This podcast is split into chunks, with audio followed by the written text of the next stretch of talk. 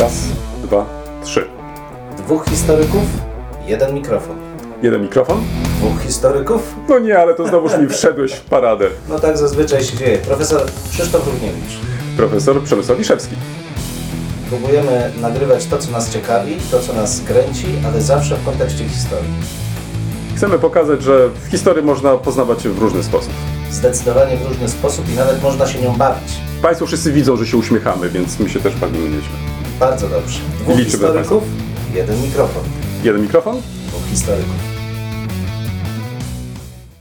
Proszę Państwa, kolega mnie dzisiaj zaskoczył. Nie dlatego, że przybył, nie dlatego, że jest mm, o czasie, czy przyszedł na czas, o może tak, będzie chyba poprawnie, ale musiałem mu specjalnie stolik przygotować, ponieważ, no właśnie, i to jest to zaskoczenie, przyniósł dwie książki.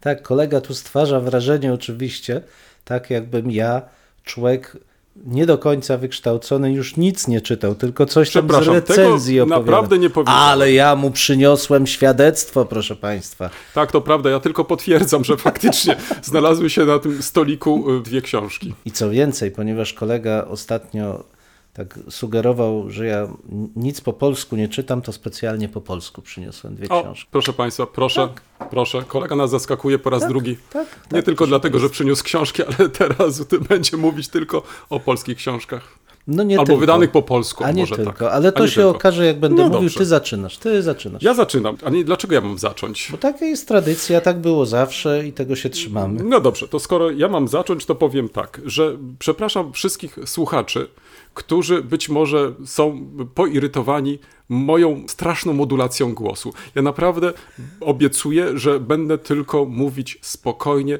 nie będę się spieszyć, nie będę piszczeć.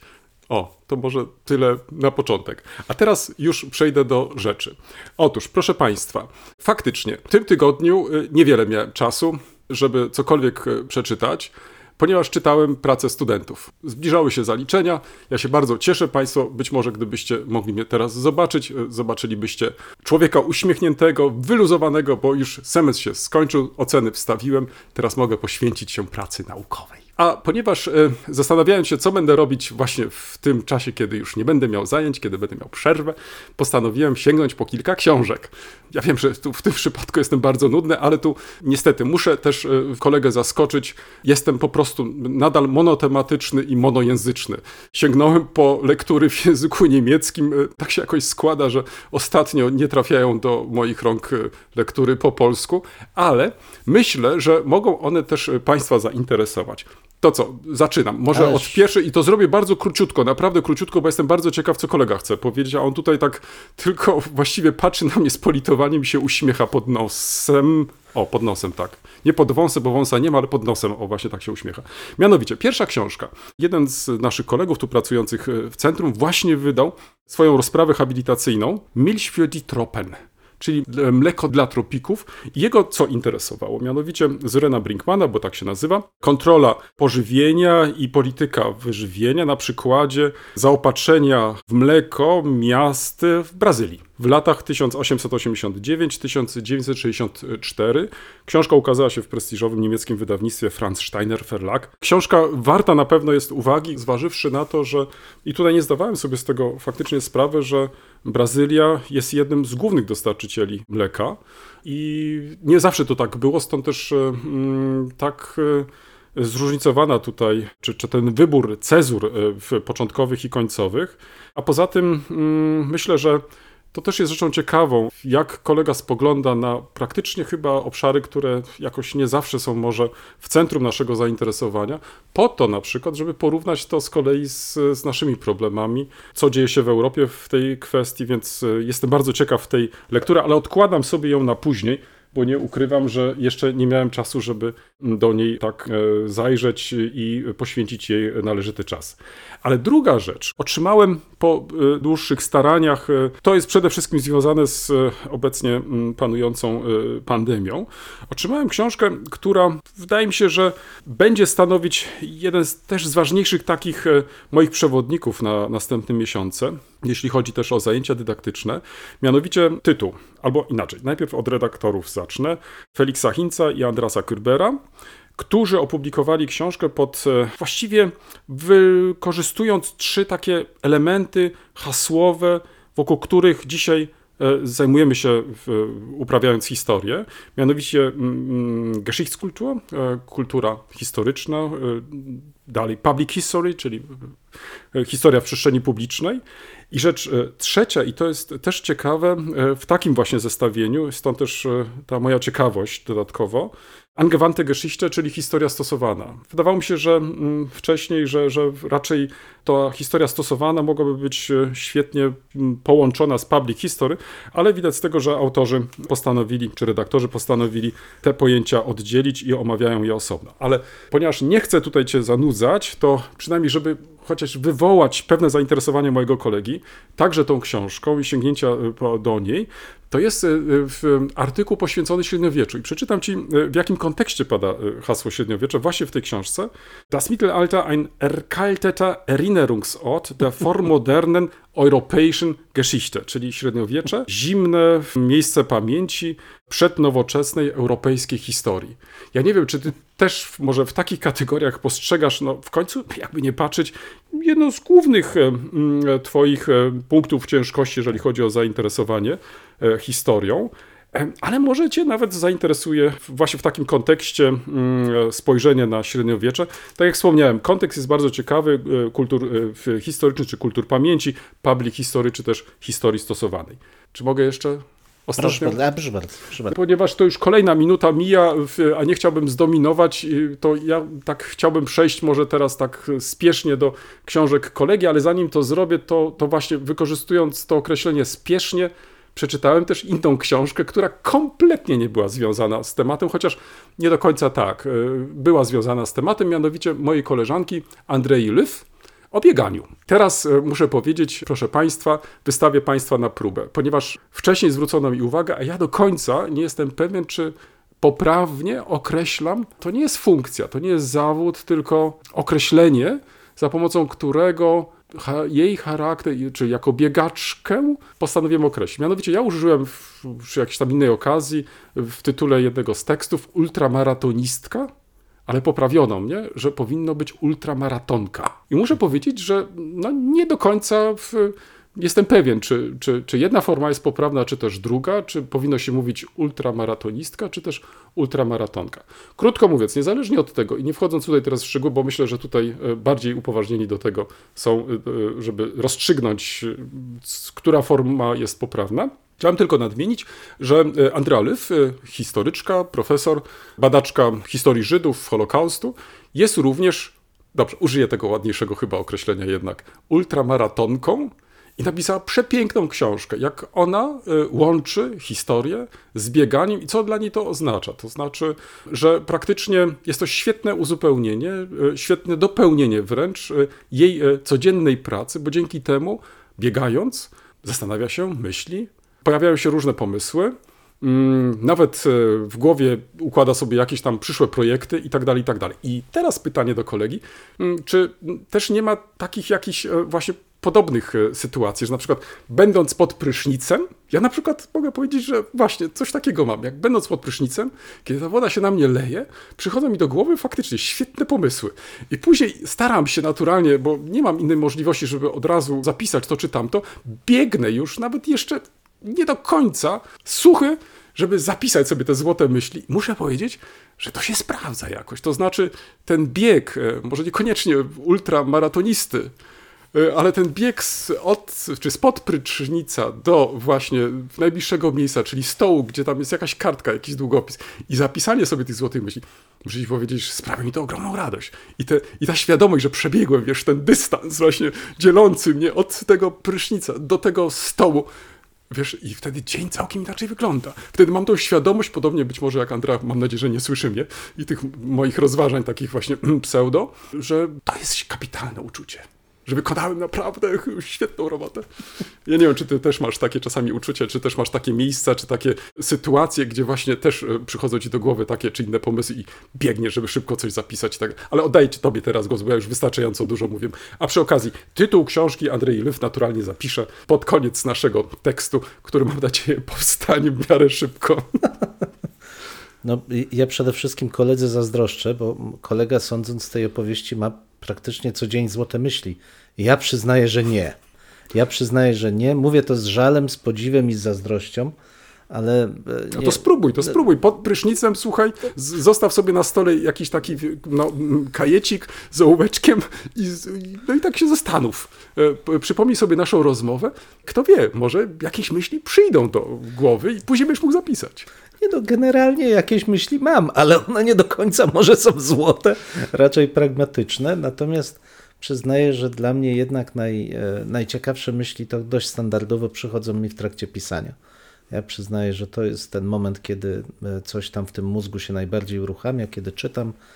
E, Jeśli to jest możliwe, czytam możliwie dużo właśnie różnych poglądów, różnych punktów widzenia i z tego takiego specyficznego wymieszania rzeczywiście coś ciekawego się rodzi, ale jeśli miałbym wskazać coś analogicznego do prysznica, to dla mnie to są spacery z moim psem i rzeczywiście w spacer na świeżym powietrzu, jeżeli jest taka możliwość, oczywiście, bo we Wrocławiu to nie jest takie proste, ale może poza Wrocławiem jest takim momentem, kiedy ciało się rozluźnia i umysł może wędrować i niestandardowe zupełnie rozwiązania znajdować.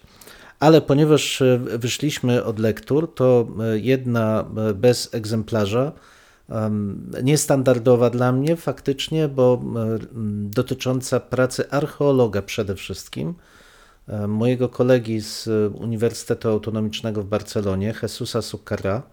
Zajmuje się on, choć archeolog, przede wszystkim jednak średniowieczem, co jest to już osobna subdziedzina archeologii, i przede wszystkim funkcjonowaniem różnych mm, grup na pograniczu. Znaczy, z jednej strony są to Andaluzy, no, no nie wiem, czy można użyć tego, tego terminu, ale tak, są e, Almorawici, są Andaluzyjczycy i są e, chrześcijanie, wiek X, XI, XII, niesamowita mieszanka kulturowa, etniczna też, ale kulturowa, odbijająca się nie tylko w materiale stricte archeologicznym, ale też w toponomastyce, do dzisiaj zresztą w części, w części zachowanej. I to śledzenie obecności różnych grup społecznych, etnicznych, ale też przenikania się ich obyczajów, w tym przejmowania zwyczajów reprezentacji władzy, stanowiska przez wybitnych przedstawicieli jednej grupy od drugiej, fascynujące, fascynująca praca, zwłaszcza, że prowadzona na materiale wydawać by się mogło czasami wcale nie, no, nie takim, który kojarzymy z e, władzą, z przepychem. On bada przede wszystkim niewielkie wioski, miasta, w zasadzie jedno przede wszystkim Jejda. To jest kiedyś znaczące, dzisiaj mniej znaczące, ale bardzo ważne dla Katalonii, zwłaszcza, zwłaszcza miasto, więc lektura bardzo interesująca właśnie przez pryzmat tych e, relacji niestandardowych między różnymi grupami w procesie komunikacji w średniowieczu, tej zmiany religijnej i etnicznej. A mówię o tym też dlatego, że e, specyficzny jest sposób opowiadania przez niego tych historii, bo mm, przyzwyczailiśmy się trochę do takiej narracji archeologicznej, dość powiedzmy wysoce wyspecjalizowanej, mówiąc oględnie. To znaczy brzuźce, typologia mieczy, ostróg. No, wszyscy Sporo wiemy, że- ilustracji, bo przecież to Tak, jest chyba tak, ten element y, charakterystyczny. Dokładnie. I to, to już teraz jest pewnym przeżytkiem i też w naszej archeologii coraz częściej mamy no po prostu rzeczy, które się czyta. No, To, to nie jest takie proste, ale rzeczywiście pojawia się ich coraz więcej. W, w jego przypadku to jest naprawdę bardzo fajne teksty i, i to czyta się dobrze i po hiszpańsku, i po angielsku. Więc wydaje mi się, że to y, jako taka droga dla archeologów, y, no świetny przykład. Ale mówię o tym dlatego, że chciałem porozmawiać o dwóch książkach historycznych i o sposobie ich przygotowania. Jedna to e, tom, którym e, zakasowałem kolegę właśnie, żeśmy tutaj porównywali, no i niestety, no mój Niestety, proszę Państwa, e, kolega ma szczęście, że nie przyniosłem centymetra. mój tom był grubszy, To ustalmy prawda, po to, prostu. prawda. No, niestety, no, niestety. tutaj w, w, chciałem wystartować, ale faktycznie spóźniłem się, bo gdyby kolega tydzień temu przyniósł ten tom, który za chwilę chcę Państwu przedstawić, to z Kretesem by przegrał, bo moje tysiąc stron przeciwko jemu Chyba też tysiąc stron. Już patrzę. e, Sprawdź, ale chyba też masz tysiąc będzie. stron. Nie, 920. No to proszę około. bardzo, czyli faktycznie Tak, z kretesem prawie. ponad No 100 tak, stron. przegrałbym. Tak, mniej, ale, ale to zrobił naprawdę w, tak świadomie i z e, No to pod- premedytacją. Podkradłem się, podkradłem i to tak, wyciągnąłem. tak, tak. No, okazał mi się po prostu tak. Proszę tutaj- Państwa, e, książka w zasadzie jeszcze nowa, pachnąca farbą. Jest to tłumaczenie pracy Jana Rychlika, Władimira Pęczewa, Historia Czech. Została ona wydana pod auspicjami Polsko-Czeskiej Asocjacji Uniwersytetów. To jest taka branżowa, branżowa grupa uniwersytetów, e, głównie śląskich, ale z dołączonymi kilkoma morawskimi i e, no, stricte już czeskimi mm, uniwersytetami. Ale mówię o tym dlatego, że książka jest rzeczywiście nowa i chyba faktycznie, tak jak też piszą redaktorzy na okładce, jest to chyba pierwsze w języku polskim tak obszerne omówienie dziejów Czech. Czyli od początków aż po Tak. współczesność. Od rozumiem. aż po współczesność. Natomiast dlaczego mówię o sposobie narracji? Bo sposób narracji w mojej. Nie mi się to źle czyta. Z żalem to mówię. Znaczy ja nie znam oryginału czeskiego. e, Biorę ten oryginał, e, biorę to, to co mamy, czyli ta wersja polska. Rzeczywiście pełna szczegółów, e, rzeczywiście dla takiego oglądu e, e, historii Czech jako takich, wydaje mi się bardzo ważna. Pamiętamy wszyscy te e, serie o Solineum, jak dobrze pamiętam, monografii poszczególnych krajów. Tak, poszczególnych krajów. Później pojawiła się nowa seria wydawana przez e, wydawnictwo Trio, Mhm. ale to były już z kolei historie e, dotyczące XX wieku Tak. i historii państw w XX wieku, co było uzupełnieniem do tej słynnej Tak serii, jest. o której wspomniałeś, serii o Solineum. Tu mamy bardzo standardowy i właśnie dlatego mówię o tej serii o Solineum, że naprawdę mocno mi ją przypomina. Układ treści, chronologiczny przede wszystkim. Rozdziały są fragmentami w dziejów Czech. Podrozdziały w zasadzie mają mieszany charakter. W części to dalej są e, kwestie w zdecydowanej większości e, polityczne, zwłaszcza we wcześniejszych epokach. Ziemie czeskie zapanowania, e, poprzednicy Jana Husa, źródła husytyzmu, Sobór w Konstancji itd., itd. Potem mamy część najnowszą i znowu jest to część podzielona chronologicznie, skupiona przede wszystkim na faktografii. To ma swój urok oczywiście, no bo monografie takie są, że muszą budować pewien em, obraz ogólny, ale ja mam ogromny niedosyt, muszę przyznać, po przejrzeniu tej książki. Brakuje mi mm, naprawdę kompleksowego ujęcia, albo nowego, albo takiego, który pokazałby kulturę przede wszystkim, powiązaną z przemianami społecznymi i pokazaniem, że polityka wyrasta z czegoś. Znaczy, że to nie jest tak, że proste akcje polityczne kształtują rzeczywistość, ale że wyrastają one z czegoś, czyli nic nowego, ale pokazanie jak, jakiejś pełni, jakiegoś zróżnicowania, skomplikowania. Będę czytał, ale na razie, tak jak mówię, mam, e, mam niedosyt. E, W, no, pewnym, niewątpliwie pewnym brakiem jest też sk- szata graficzna, bo jest bardzo starannie wydana. E, m, Dobry papier, e, ładna czcionka, nie, na, nie, nie narzucająca się, ale zupełnie bez To ilustracji. mam pomysł, czy w takim razie możemy powrócić jeszcze do e, tego tematu, jak pisać, e, czy też jak Mhm. Zaraz opowiadać. właśnie, zaraz do tego. mm, mm. E, e, tak, bo, bo myślę, że tutaj bardzo dałeś ciekawy przypadek e, pewnego typu pisarstwa, o którym może warto byłoby Mhm. e, szerzej podyskutować. W każdym razie, jeśli Państwo szukają czegoś o dziejach Czech, historii Czech, bo tam rzeczywiście wyszła w tej serii o Solineum tylko chyba historia Czechosłowacji. Czechosłowacji, to Tak. prawda, tak. To, e, to niewątpliwie jest to w języku polskim najbardziej wyczerpujący tom.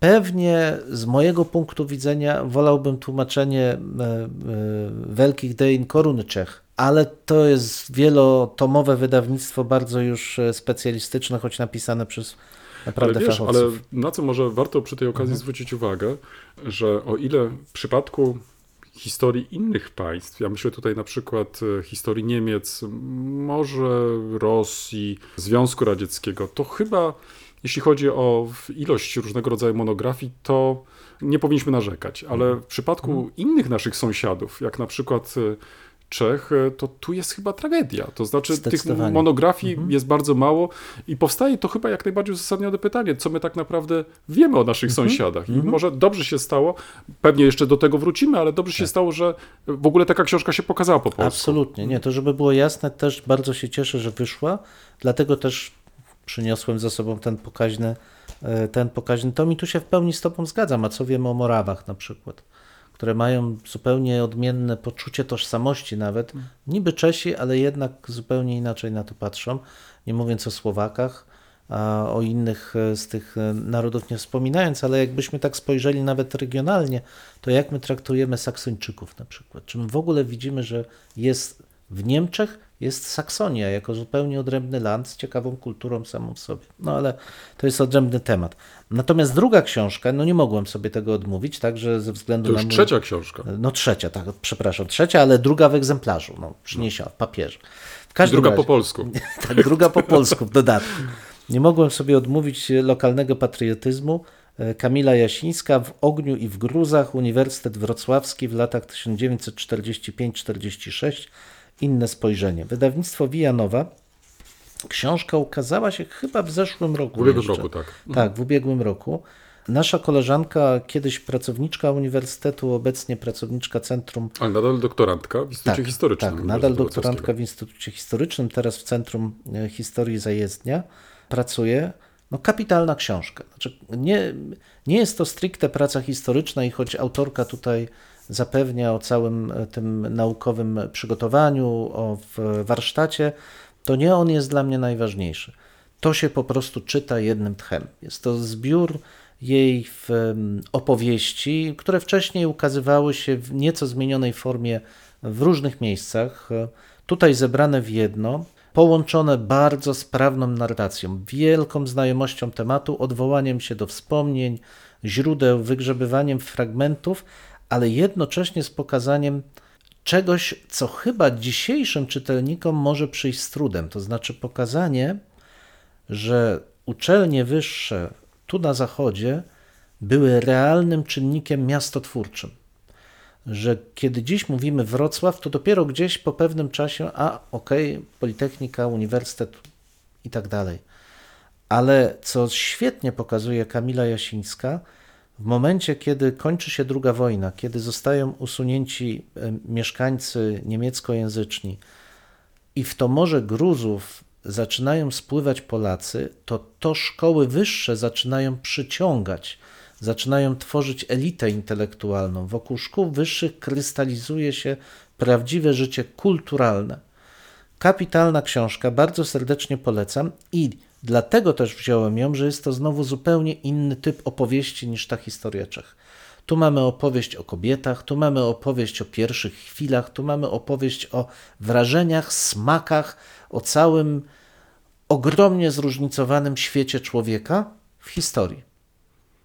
Ja bym jeszcze nawet dodał chyba, mam nadzieję, że autorka nie będzie miała mi tego za złe, że czasami można też i poczuć dym z tej książki. Tak. Nawet patrząc na okładkę. kart, nawet Tak. patrząc na okładkę, bo jedną z ogromnych zalet, o których e, przed chwilą wspomniałeś, jest jeszcze ikonografia. Tak. I wielokrotnie są to zdjęcia, nazwijmy to je tak w żargonie, nieoklepane, to znaczy po raz pierwszy opublikowane i tutaj dużą też zasługą jest e, e, sam wydawca, w końcu znane wydawnictwo e, wrocławskie Wianowa, które specjalizuje się w wydawnictwach albumowych i myślę, że to też jest ogromna zaleta tej książki, że te zdjęcia, które często są po raz pierwszy drukowane, zostały w ten sposób, w sposób szczególny wyeksponowane. Kapitalne, zresztą duży, duży zasób z tych zdjęć to jest zasób naszego archiwum Uniwersytetu Wrocławskiego. No ale niektóre po prostu no, no budzą wzruszenie, muszę tak powiedzieć. Mówię, dla mnie jako osoby uważającej się za człowieka uniwersytetu to jest bardzo, bardzo ważna książka. Ale przechodzimy dzięki No temu. właśnie, bo to było to ale Tak. teraz, które tak padło, ale jakoś tak czekam na to właśnie ale. No i proszę bardzo. Trzy książki, które omówiłem, trzy propozycje narracji historycznej. Mhm. Jak opowiedzieć historię i czy zawsze możemy powiedzieć, że jest jeden typ opowieści o historii, który powinniśmy stosować? Bo nawet te dwie książki porównując, mamy historię Czech, Mhm. mamy, no i obejmuje ona no, tysiąc lat. I z drugiej strony mamy opowieść Kamili Kamińskiej, która obejmuje no dwa lata, 45, chociaż tak naprawdę sięga lat 20. jeszcze, więc no, możemy powiedzieć, że dwadzieścia kilka lat i zajmuje stron 316, czyli jedną trzecią mniej więcej, podczas gdy 1000 lat zajmuje 900 stron. Czy obie powinny zostać napisane w ten sam sposób? Dlaczego są napisane w inny sposób? Czy możemy powiedzieć, że historię powinno się jakoś opowiadać? No wiesz to, ja myślę, że to chyba jest oczywiste, że w, i chyba to jest też takie zadanie, które nam się stawia, że nie będziemy tylko opowiadaczami historii, ale będziemy się starali na podstawie źródeł, na podstawie różnego rodzaju opracowań zmierzyć się słownie z problematyką, którą chcemy przekazać. Mnie się natomiast wydaje, że mm, i dobrze, że zwróciłeś uwagę na te różne podejścia do pisarstwa historycznego, bo ja cały czas się zastanawiałem, jak relacjonowałeś e, te swoje propozycje, czy możemy oczekiwać e, na różnych etapach e, takiej narracji, która by nas od razu wciągała? To znaczy, czy jest to po prostu możliwe? Czy na przykład e, e, nie chcemy przeskoczyć jakichś etapów, e, które tak naprawdę jeszcze nie zostały przeskoczone? Bo mm, dlaczego? Może to wyjaśnię, o co mi chodzi.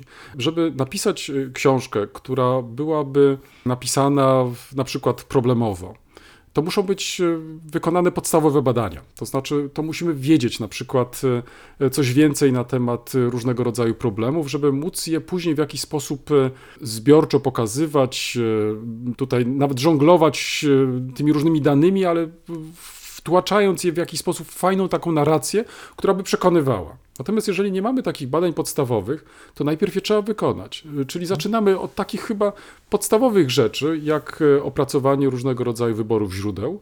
Później na podstawie tych źródeł staramy się, już opublikowanych, staramy się tworzyć e, pewne syntezy, ale one często są bardzo łomne, bo y, i chyba e, zgodzisz się ze mną, że jeżeli porównujemy na przykład e, autorów XIX-wiecznych z obecnymi, są oczywiście wyjątki, ale nastąpiła daleko idąca specjalizacja, że brak jest dzisiaj wśród historyków tak zwanych generalistów, to znaczy, którzy by potrafili e, przykładowo napisać historię świata, ale w taki sposób, że specjaliści od poszczególnych epok, tak żeby się tam odnaleźli, to znaczy, żeby móc w jakiś sposób tą historię tak ująć, e, żeby przekonywała nas ona wszystkich. Więc e, jest to, myślę, ogromne zadanie, ale też ogromne wyzwanie, przed którym e, stoi każdy historyk. No, to jest, dotknąłeś tutaj kilku bardzo ważnych tematów, bo z jednej strony wspomniałeś o tym, no nie powiem, że uwiądzie, ale kłopotach związanych z historią, no nie powszechną, światową, tak global, ale global history się odradza. Tylko to prawda. właśnie mówiliśmy zresztą o tym w trakcie jednego z naszych e, odcinków, o tych e, problemach związanych z wyborem treści, z pewną ewolucją podejścia w ogóle do historii właśnie w skali globalnej. Tutaj nakłada się na to jeszcze no, generalny problem z pozyskiwaniem danych od kogo, bo niegdyś historia globalna to historia tylko najważniejszych graczy. Dzisiaj od historii globalnej wymagamy, żeby jednak to była rzeczywiście zróżnicowana historia, gdzie nie tylko decydują, nie wiem, Wielka Brytania, Francja, Niemcy, Stany Zjednoczone, Chiny, Indie. I zwróć uwagę, że w tym przypadku, już, przepraszam, że ci wejdę w słowo, ale są to najczęściej opracowania wielu autorów. Tak. I najczęściej z różnych też e, e, regionów świata, bo nie jestem do końca przekonany, czy przy tym całym zróżnicowaniu, jaki mamy, czyli e, ilości źródeł, e, wielu języków, jesteśmy w stanie, jeżeli chcemy taką globalną historię napisać, e, sami się jakoś zmierzyć. Jeżeli nie mamy do czego się odwołać, to znaczy nie mamy tych cząstkowych opracowań, które byłyby dla nas pomocne. Takie próby powstają, ale tu myślę, że w, za każdym razem dotykamy tego, o czym wspomniałeś wcześniej, to znaczy z, jaką, z jakiego typu odbiorcą i z jakiego typu przekazem się mierzymy.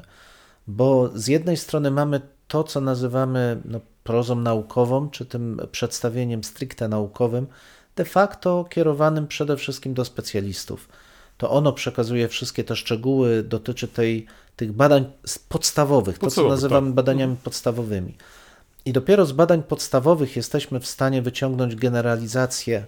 Na podstawie tych generalizacji możemy albo budować duże modele, albo możemy w oparciu o nich stosować metodę takich obrazków, to znaczy mieć tą ramę, w którą bierzemy konkretne mikrostudium pokazujemy na jego przykładzie jakieś zjawisko, co pozwala czytelnikowi widzieć szeroko, a z jednej, drugiej strony sycić się tymi detalami. Więc takich strategii narracyjnych dostosowanych do tego, co chcemy osiągnąć, na pewno jest dużo, ale czego mi brakuje w twórczości historycznej, myślę współcześnie, to takiego przekonania, że te badania podstawowe muszą służyć temu, żeby skończyły się nie stopniem naukowym i nie kolejną pracą odbieraną przez 100 ludzi, ale żeby rzeczywiście doprowadziły właśnie do popularyzacyjnych zabiegów, żeby mogły rzeczywiście kogoś zaciekawić. A to nie jest proste. To nie jest proste, ale to jest też ogromne wyzwanie i myślę, że to trochę też dotyczy kształcenia jako takiego historycznego, bo y, nie powinniśmy się faktycznie, i tutaj całkowita zgoda, ograniczać tylko do tych badań podstawowych, czy też y, publikowania cząstkowych wyników badań, ale powinniśmy pójść krok dalej, to znaczy powinniśmy mieć mniej więcej tam gdzieś z tyłu głowy chyba zakodowane, że naszym zadaniem powinno być też y, zmierzenie się z generalizacją, to znaczy, żeby postarać się to, co zrobiliśmy, ująć może w jakimś takim szerszym e, e, zakresie, e, taka, żeby to można było później wykorzystać. Jeden z takich przykładów przychodzi mi od razu do głowy, mianowicie przed kilku laty ukazała się bardzo ciekawa dokumentacja dotycząca dziejów ziemi kłodzkiej, więc daleko też nie musimy mhm. szukać. I co się okazało, że te materiały źródłowe były tak interesujące, że zainteresował się nimi jeden z reżyserów teatralnych i na tej podstawie przygotował sztukę teatralną.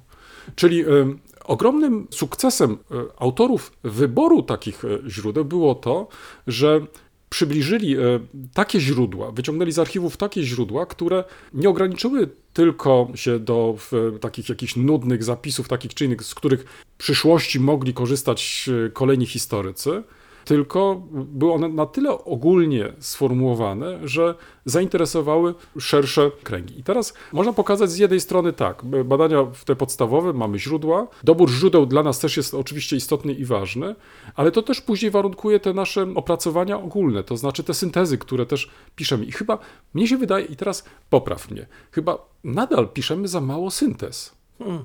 Przynajmniej jeżeli chodzi o mhm. tutaj e, polską historiografię, mam takie wrażenie, to znaczy nie dlatego, że, że nie uwzględniam e, tych e, syntez, które w ostatnich latach pojawiły się i tak dalej, i tak dalej, ale często mam wrażenie, czy weźmiemy tutaj serię PWN-owską na przykład historii, do historii powszechnej, to jednak mimo wszystko wydaje mi się, że są to właśnie opracowania podobne do tego, o którym przed chwilą wspomniałeś, czyli tej historii Czech, bardzo y, kompetentnie napisane, wyposażone w ogromną ilość faktów, ale co z tego?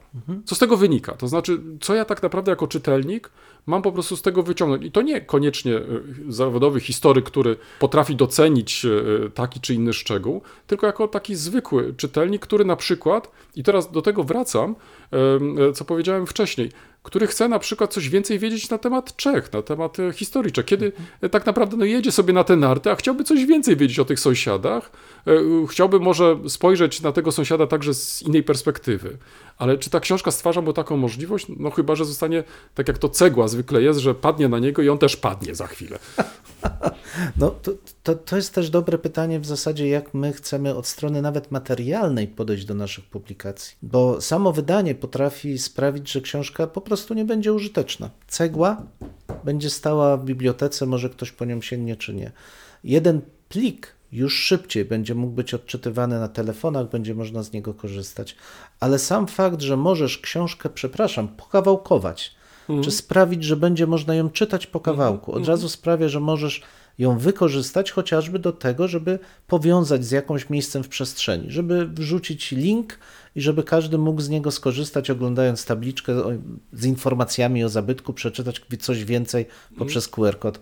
Ta rozszerzona rzeczywistość to jest miejsce, w której my powinniśmy się znaleźć. I tak jak ty mówisz też, ja, ja, mam dużo satysfakcji z tego, że na przykład nasze te regionalne czy te małe monografie, mikrostudia dotyczące miejscowości na Śląsku właśnie świetnie wchodzą w ten sposób. Funkcjonują w różnych postach, są cytowane, są wykorzystywane. Ale pytanie, które ja sobie zadawałem pisząc tę pracę i które nie, no wraca do mnie często, czy w tym dążeniu do tego, żeby połączyć z jednej strony maksymalną zgodność ze źródłami, z naszym warsztatem, ale z drugiej strony też umożliwić czytanie tego naszym czytelnikom, nie idziemy na jakiś zły kompromis z obu stron. To znaczy, znowu, praca jest za mało naukowa, żeby być naukowa, ale za bardzo naukowa, żeby być powszechnie czytana. No ale widzisz, ale to jest też pytanie, które mm, jest chyba takim dylematem, który nie potrafimy mimo wszystko do dzisiaj rozwiązać. Bo mm, tu faktycznie dotknąłeś bardzo ważnego problemu. Bo dlaczego nie można napisać pracy, którą piszemy, ponieważ tak uważamy, i dlaczego cały czas musimy mieć na uwadze, że to będzie ocenione i tak dalej, i tak dalej. Ja myślę, że to jest chyba naj- największy błąd, jaki można popełnić. To znaczy, my nie piszemy tych prac dla oceny, bo to już zrobiliśmy dawno, tylko mając na uwadze i, i tą wiedzę, jak się pisze, jakie mogą być oczekiwania, powinniśmy napisać takie prace, które będą się w jakiś sposób wstrzeliwać w te oczekiwania e, takiego przeciętnego czytelnika, bo mm, my tych prac nie piszemy. Chociaż nie, z drugiej strony możemy też powiedzieć, my piszemy też dla zaspokojenia własnych ambicji też. Bo chcemy y, napisać inną pracę, chcemy, żeby taka praca faktycznie funkcjonowała, żeby o niej dyskutowano. I rynek tak naprawdę, czy też czytelnik ten przeciętny jest takim, można powiedzieć, ostatecznym weryfikatorem, czy to, co y, zaproponowaliśmy, przyjmuje się. Bo wiesz, ja mam czasami wrażenie takie, jak na przykład, jeszcze nie znam na, y, tej y, historii Czech, ale chętnie do niej sięgnę. Z pewnością dowiem się wielu różnych rzeczy, ale żeby to była moja książka do poduszki, to wątpię. To znaczy, pewnie od razu odłożę, bo to będzie trzeba po prostu poświęcić więcej czasu.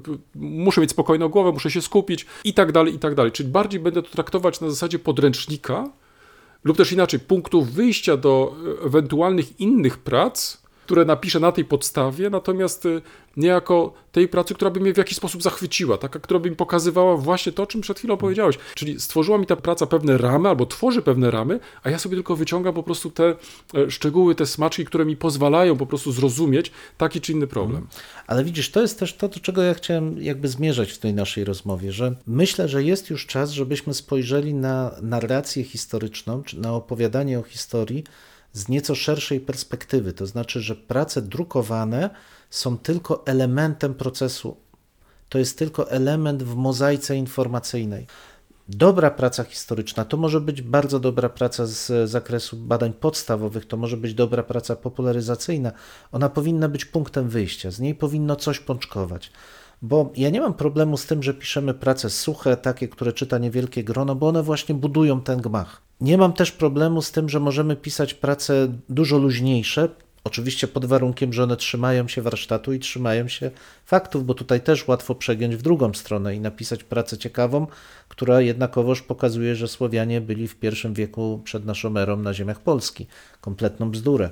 Więc tu bardzo łatwo i poślizgnąć się w tą stronę. Ale dla mnie problemem jest to, że my jako historycy ciągle jesteśmy niemal wyłącznie ludem książki. To jest ważne, bo to jest dziedzictwo kulturowe, które my też pokazujemy, że trzeba przekazywać pewne kwantum wiedzy, że trzeba odpowiadać za konstrukcję, którą się tworzy, że trzeba dbać o staranność wywodu i tak dalej, ale świat jest pełen informacji w bardzo różnej formie.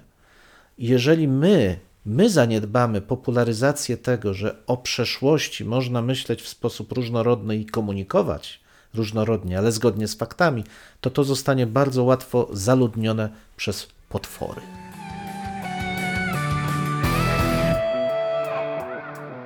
W tym miejscu stawiamy kropkę, lub też jak kto woli, kropkę nad i. No, mamy nadzieję, że to nie jest koniec, że to jest początek Waszych dyskusji. Mam nadzieję, że Was zaciekawiliśmy.